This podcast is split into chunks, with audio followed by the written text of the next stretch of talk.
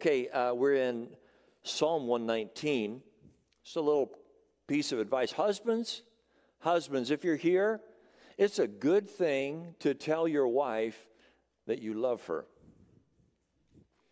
But it is a far better thing if you tell your wife, This is what I love about you. If you have some real specific detail, something that you love about your wife, and rather than just saying, honey, sweetheart, muffin, whatever your pet name is, I love you, instead, this is what I love about you. Psalm 119 is a kind of love letter slash prayer. It is a person expressing their love to the Lord. But they are not simply saying, I love you, Lord. They are saying something very specific of what they love about the Lord.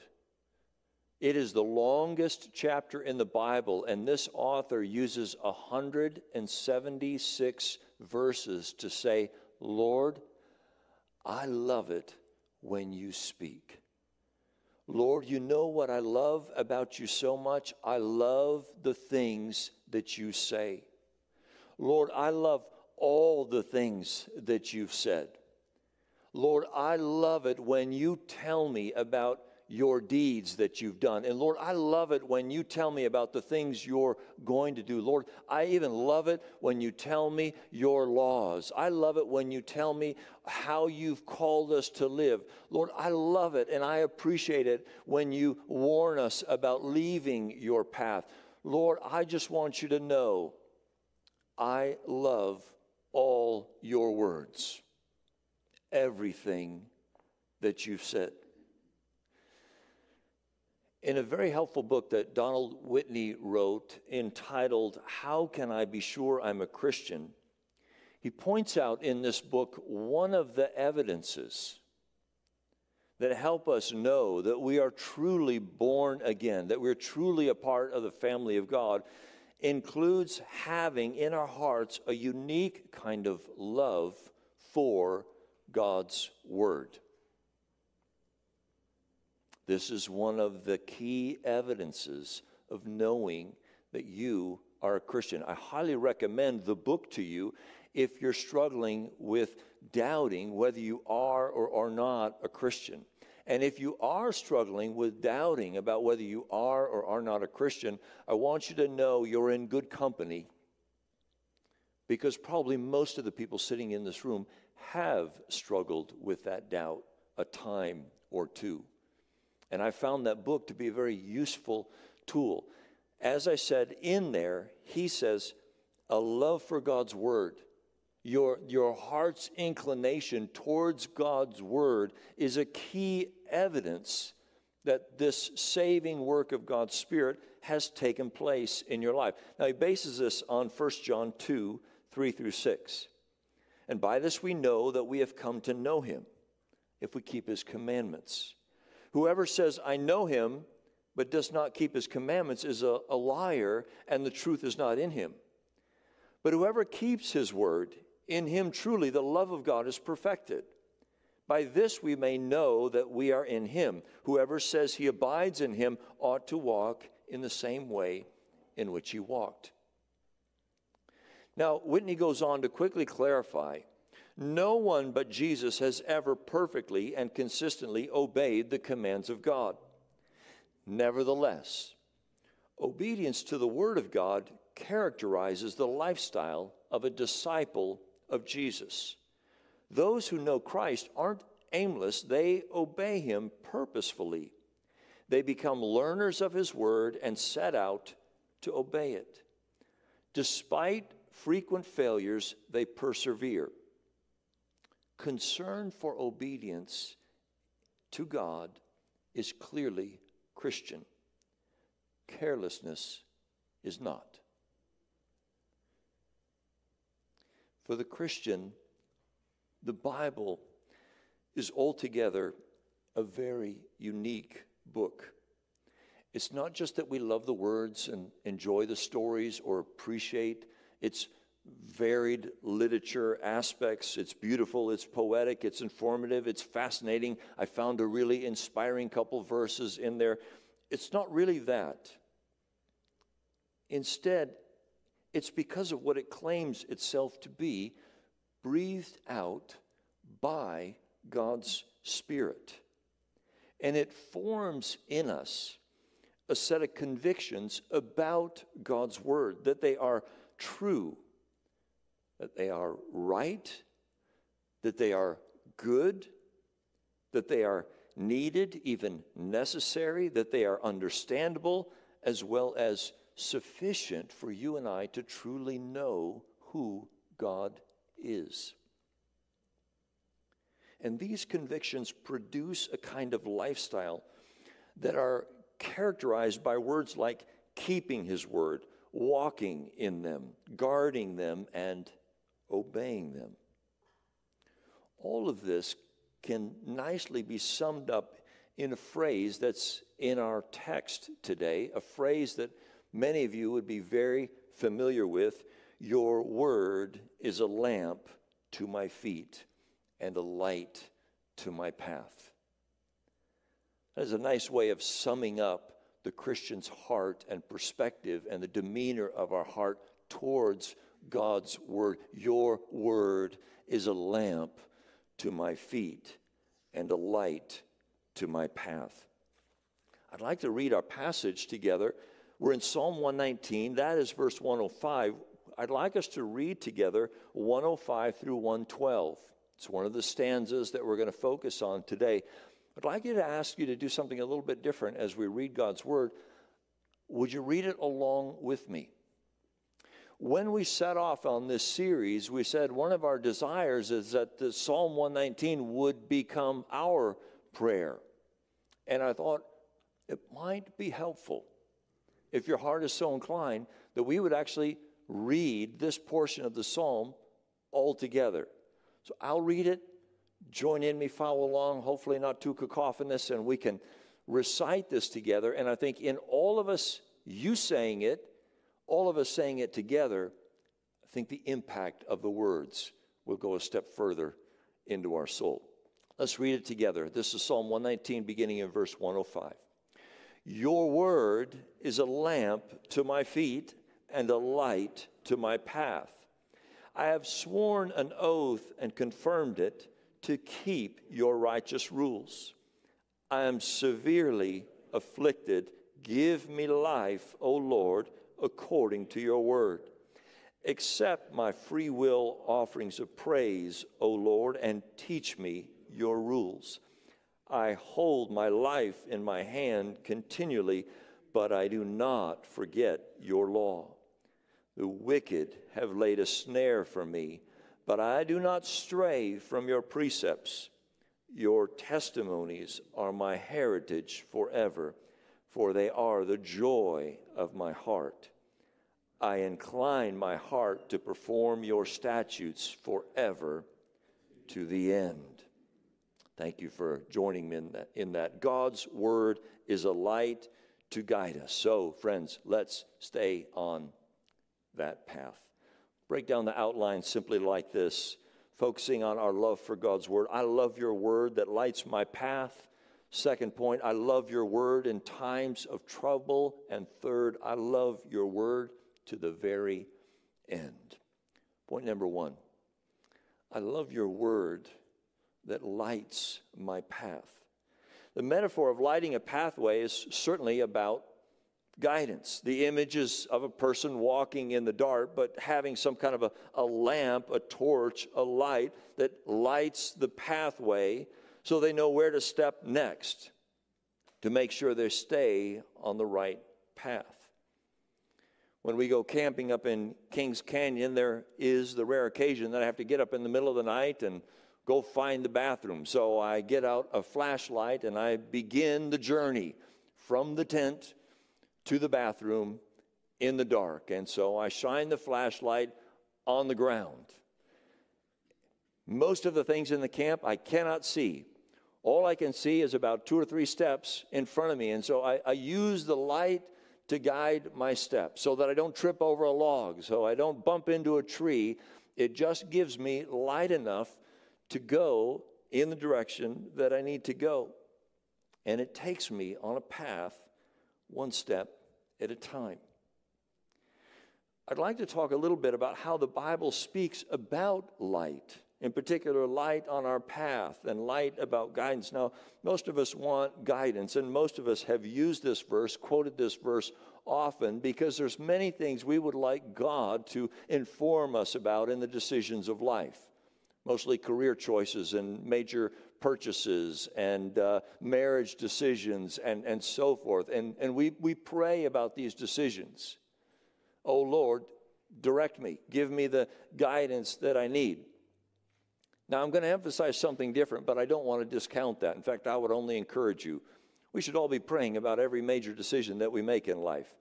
And I do believe that God hears and answers those prayers in a variety of ways. There certainly might be wisdom in the scriptures that help inform the decisions that you and I make. There may be good, good counsel with wise friends and people around you that can help in those decisions as well. And there certainly is the possibility of the Holy Spirit simply prompting your heart and directing you. All are good, all are encouraged. But while our inclination is to read Psalm 119, 105, and pull it up every time we've got a life decision to make, I think there's something above that and beyond that that we should look at first and foremost. How does the Bible speak primarily about lighting our path? What is the Bible's highest and most prominent use of light? It is the light of the gospel. Let me read a few verses by way of reminder to inform this perspective. In John chapter 8, Jesus spoke to them, saying, I am the light of the world. Whoever follows me will not walk in darkness, but will have the light of life. 1 Peter chapter 2 you are a chosen race, a royal priesthood, a holy nation, a people for his own possession, that you may proclaim the excellencies of him who called you out of darkness into his marvelous light. 2 Corinthians chapter 4. In the case, in their case, the God of this world has blinded the minds of the unbelievers to keep them from seeing the light of the gospel of the glory of Christ, who is the image of God. For what we proclaim is not ourselves, but Jesus Christ as Lord, with ourselves as your servants for Jesus' sake. For God, who said, Let light shine out of darkness, has shone in our hearts to give the light of the knowledge of the glory of God in the face of Jesus Christ. My point is, first and foremost, when we think about God lighting our path, that we ought to think, like the Bible teaches, that first and foremost, the most prominent way the Bible talks about this is the gospel light coming into our lives and lighting our paths, bringing us out of darkness and into his marvelous light. And the light is seeing the glory of God in the face of Jesus Christ. This is the regenerating power of God's Spirit, this gospel light. This is an important starting point because this is designed to be what sets our path. In other words, it's from this light that we know how to proceed, where to walk, how to take the next step, what our lives should look like. The metaphor includes our feet and a path, making it clear that we're talking about light to walk in. In other words, light to live by. In the same psalm, but later in verse 130, it speaks about the progress of this light, saying, The unfolding of your words give light, it imparts understanding to the simple. My point is, we must get the gospel light right and first, and from there, the details begin to unfold in our lives. So before you jump to, Lord, shall I buy the blue car or the red car? Make sure you're first getting this gospel light that you and your soul are no longer walking in darkness and that that begins to inform. I've been preaching this sermon to myself all week. I have the advantage of prepping and thinking about this. And so each day this week, I'm, I've been pressing myself with this question Lord, praying, God, that your light would lamp my path, but asking myself, okay, in this situation, am I walking in the light that God has given? Am I walking in gospel light in this situation? Are the things that I'm meditating on? Are, is the way that I'm going to work this morning? Is the, is the way I'm responding and treating my, my family and the people in my household and my neighbors? And when I'm in line at the grocery store or whatever it might be, Lord, am I, am I walking in your light? You see how this is shifting a little bit from, oh Lord, tell me what to do next in life. Tell me which one to buy, which career path, which person, which this, which, which that. If we start with the gospel light, we start asking ourselves questions. What does it mean to walk in this light? When there's anger in my soul, bitterness in my soul, what, am I walking in this light now, given these circumstances, this situation? How does the gospel light shine in your situation? In the thing that you're facing today, what you're dealing with, what you're walking through? What, what, is, what would gospel light shining on your path now look like? How would this gospel light inform you and direct your path in your specific situation that you're facing? Second point I love your word, Lord, in times of trouble. Times when we feel this need for God's light the most. Verses 107 and verse 110 give us some specific context that the author is facing. It's about when there's danger, it's about when there's trouble.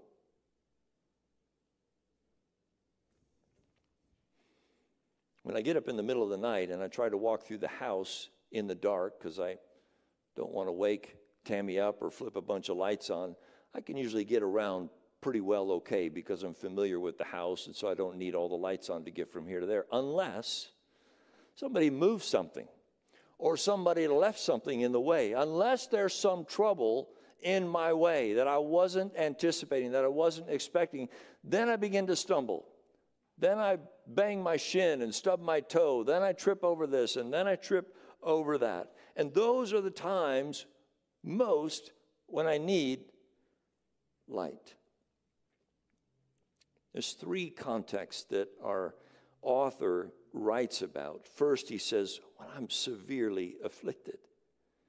I am severely afflicted. Another translation would be, I have been brought very exceedingly low.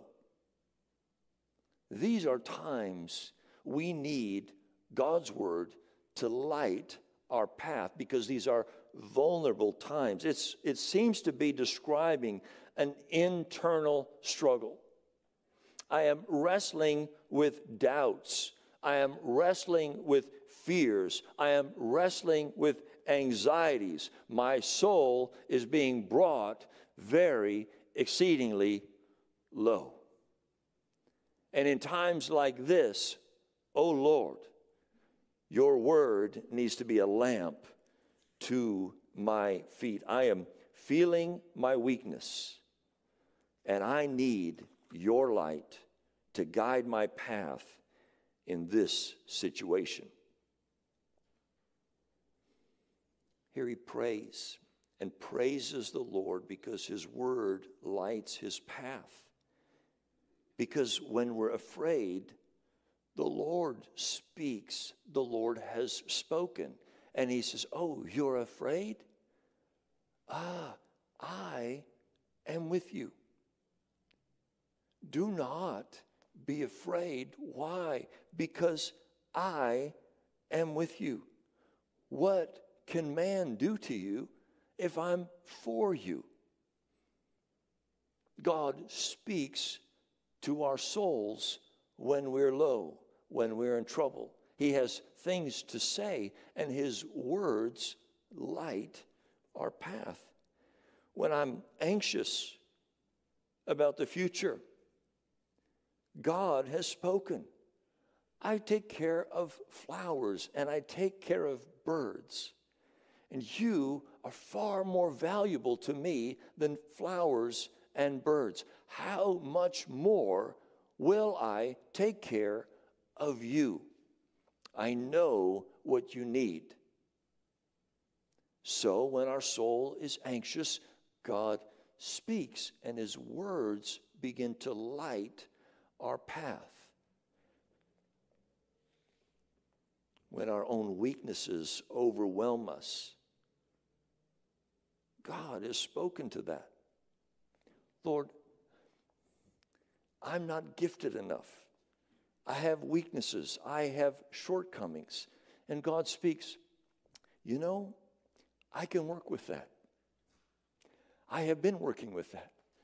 To tell you the truth, that's all I work with. I work with weak people all the time. In fact, I kind of prefer it. I prefer that you get comfortable with that because in your weakness, I show myself strong. And my glory ends up coming through in situations where you're dealing with your weakness. And I show myself strong. And I promise you, you will be glad on the other end of that equation. That is a good place to be. So I feel weak.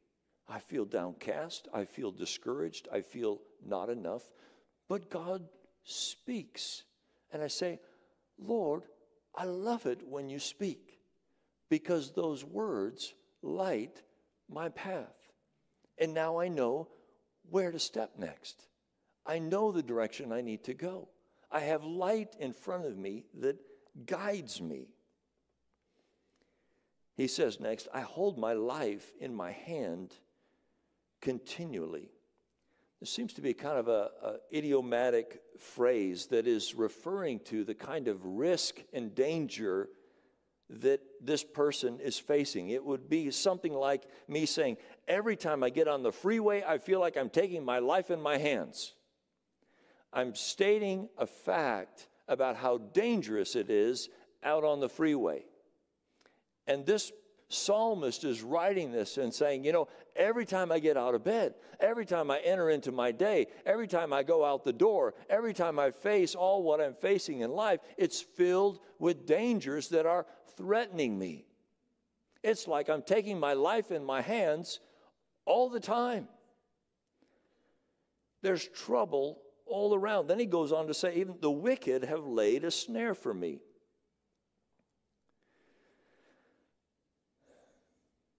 Jesus warned his disciples about this very thing.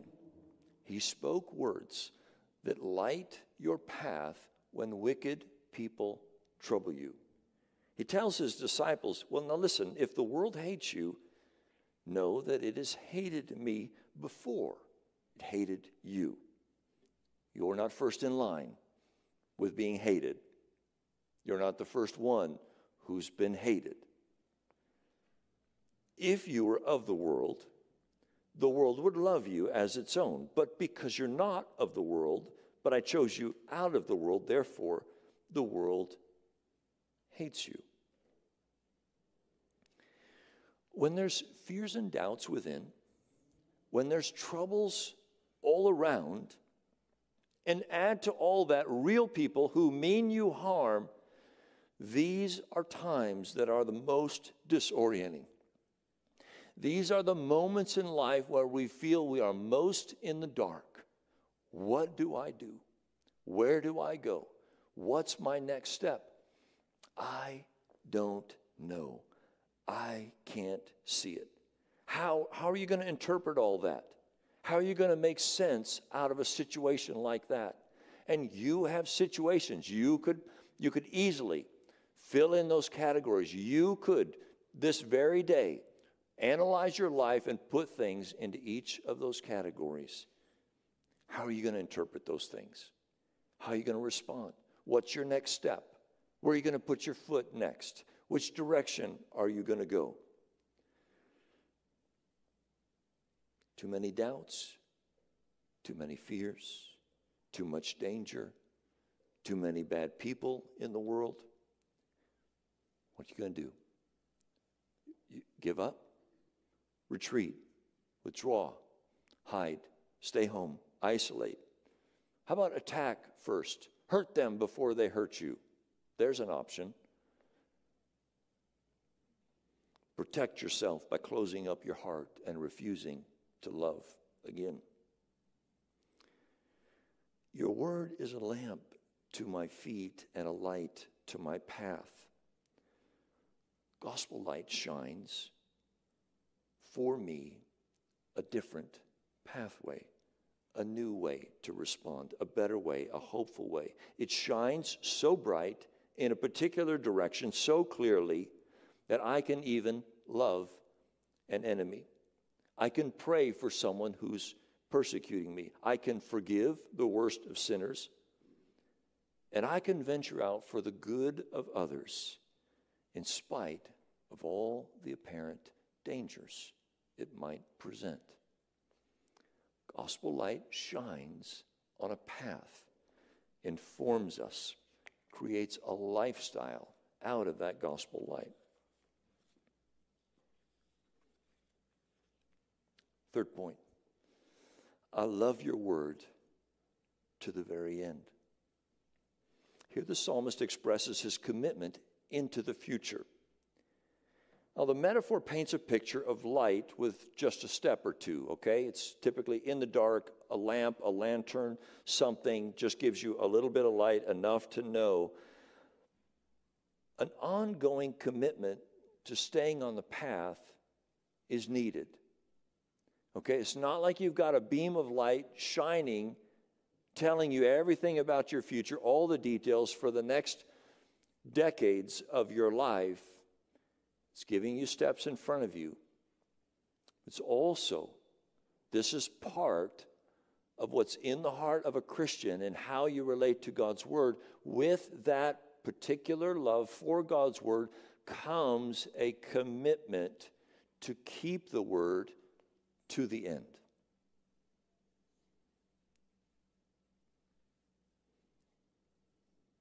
If I'm walking through the dark in Kings Canyon and I can only see a, see a few steps, sometimes there comes a point where you say, This is taking too long. I'm not sure I'm going in the right direction. Something feels off to me and you can make a, a decision to say, I'm, I'm going to forsake this path. I'm not sure this is the right path. So the fears and the doubts and the delays and the disappointments come closing in on you. As you know, the, the book of Hebrews was written to a local church that was facing this very kind of crisis. I think we should give up on Jesus because this isn't working out. In fact, ever since we chose Jesus, our lives have gotten more difficult and we've faced more troubles. And the writer steps in to talk to this church to convince them don't leave this path, stay on this path. I assure you, Jesus is better than the alternative. I know your life is filled with trials. I know there's trouble around. I know you're distraught in your soul. Let me help convince you that staying with Jesus is the safest, surest, most glorious path. Don't leave it. You and I need to be committed to God's word to the very end. It's going to sound a little strange, but it's like it only works if you keep it to the end.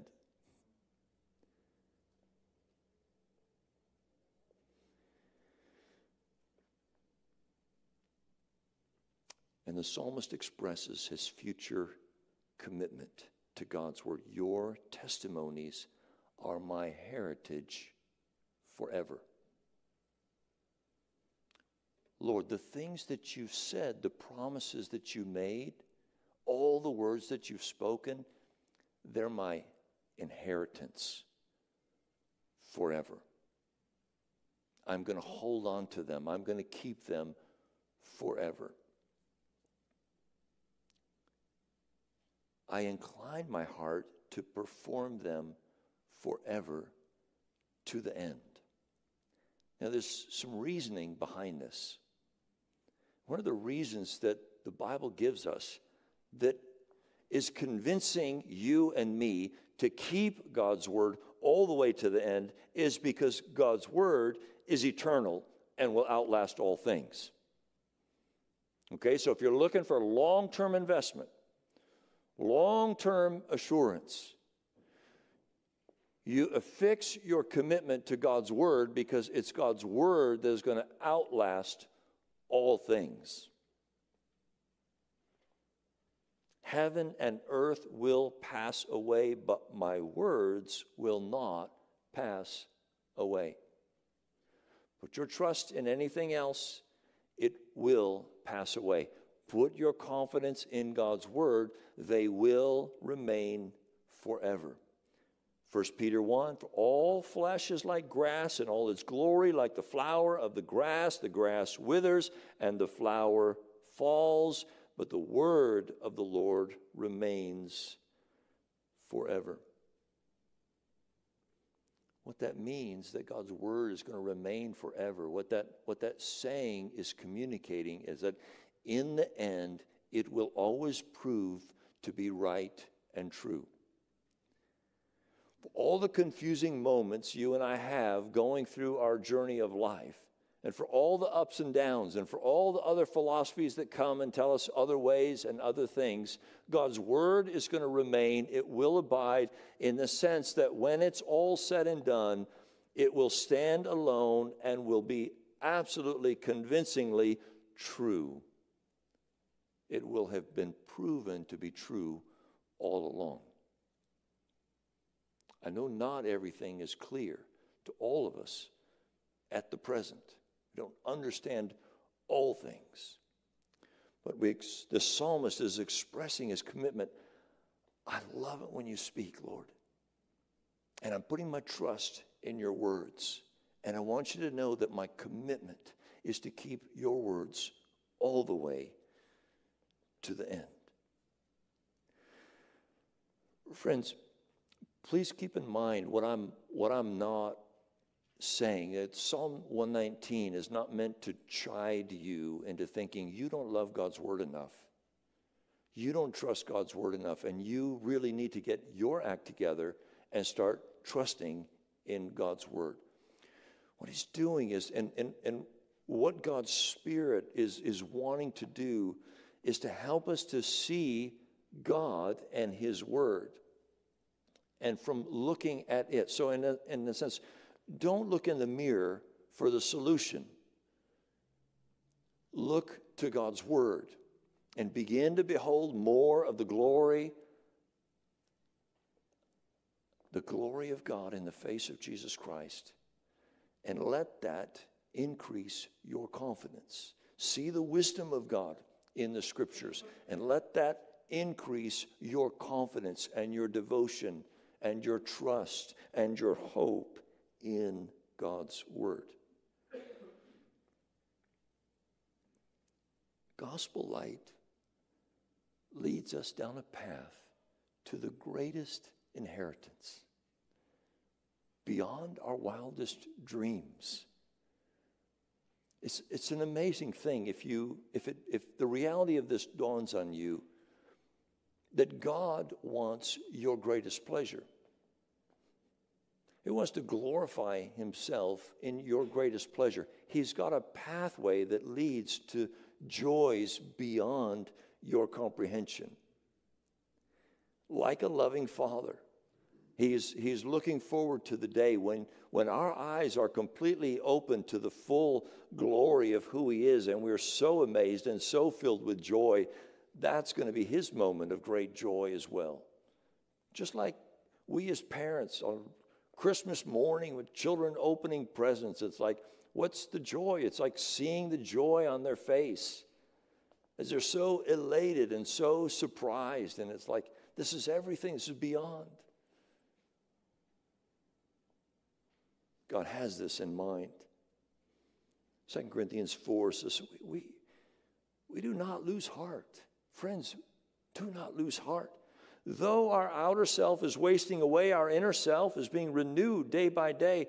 For this light momentary affliction is preparing for us an eternal weight of glory beyond all comparison as we look not to the things that are seen, but to the things that are unseen. For the things that are seen are transient, but the things that are unseen are eternal.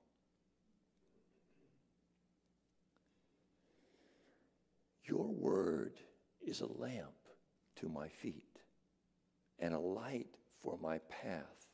And that path is a pathway lit by gospel light, leading us to an extraordinary inheritance of great glory beyond comparison. That's why you and I should stay on that path.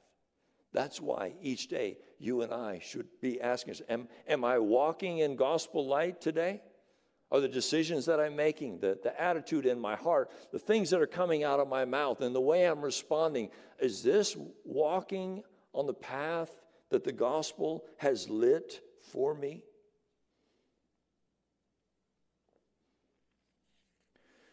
Worship team, you can come on up. I'm about to close. Like I said, our aim in this series was that this love letter would become our own. And it would settle into our hearts that our love for God would be seen, found, and expressed in a love for His words, all of them, all the time. Can you honestly say that it does? I ask myself, does my life reflect that? I ask myself, what is providing the light for my path? What are the things, the ideas, the philosophies, the motives in my heart that are guiding my steps? What is driving me? What is motivating me? What causes me to go this direction or that?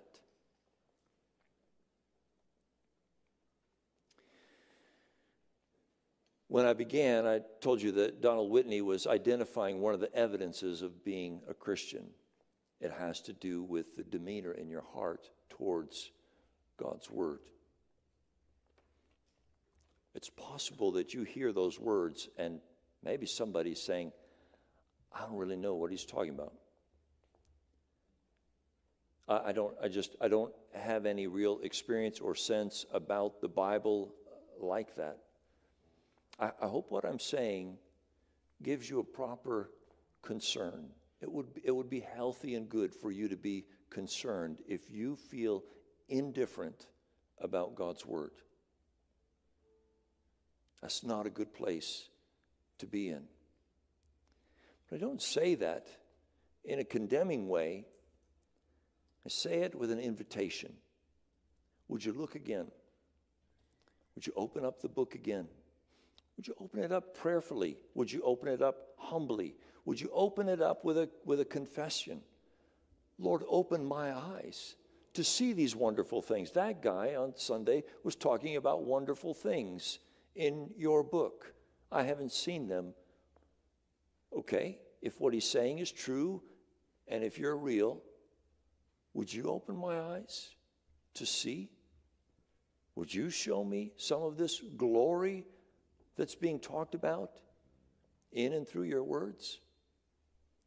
And look and read and pray and seek. It's also very possible that there's a few of us in the room say, Yeah, I, I remember that kind of experience. And I know I've had that, but it's been a while. It's been a while. I'm not talking about fireworks every morning during your devotional time, okay? But I am talking about a sense of coming to the Lord in His Word, through His Word, and a disposition in your soul that is humble, that is looking to it as it is God's very Word. I'm, I'm seeing the face of God behind every page. I'm hearing God's voice as I'm reading these words on the page, and they are, they are landing on me with a sense of authority. Not just like I would read any other book and observe and make comment, have feelings, opinions about.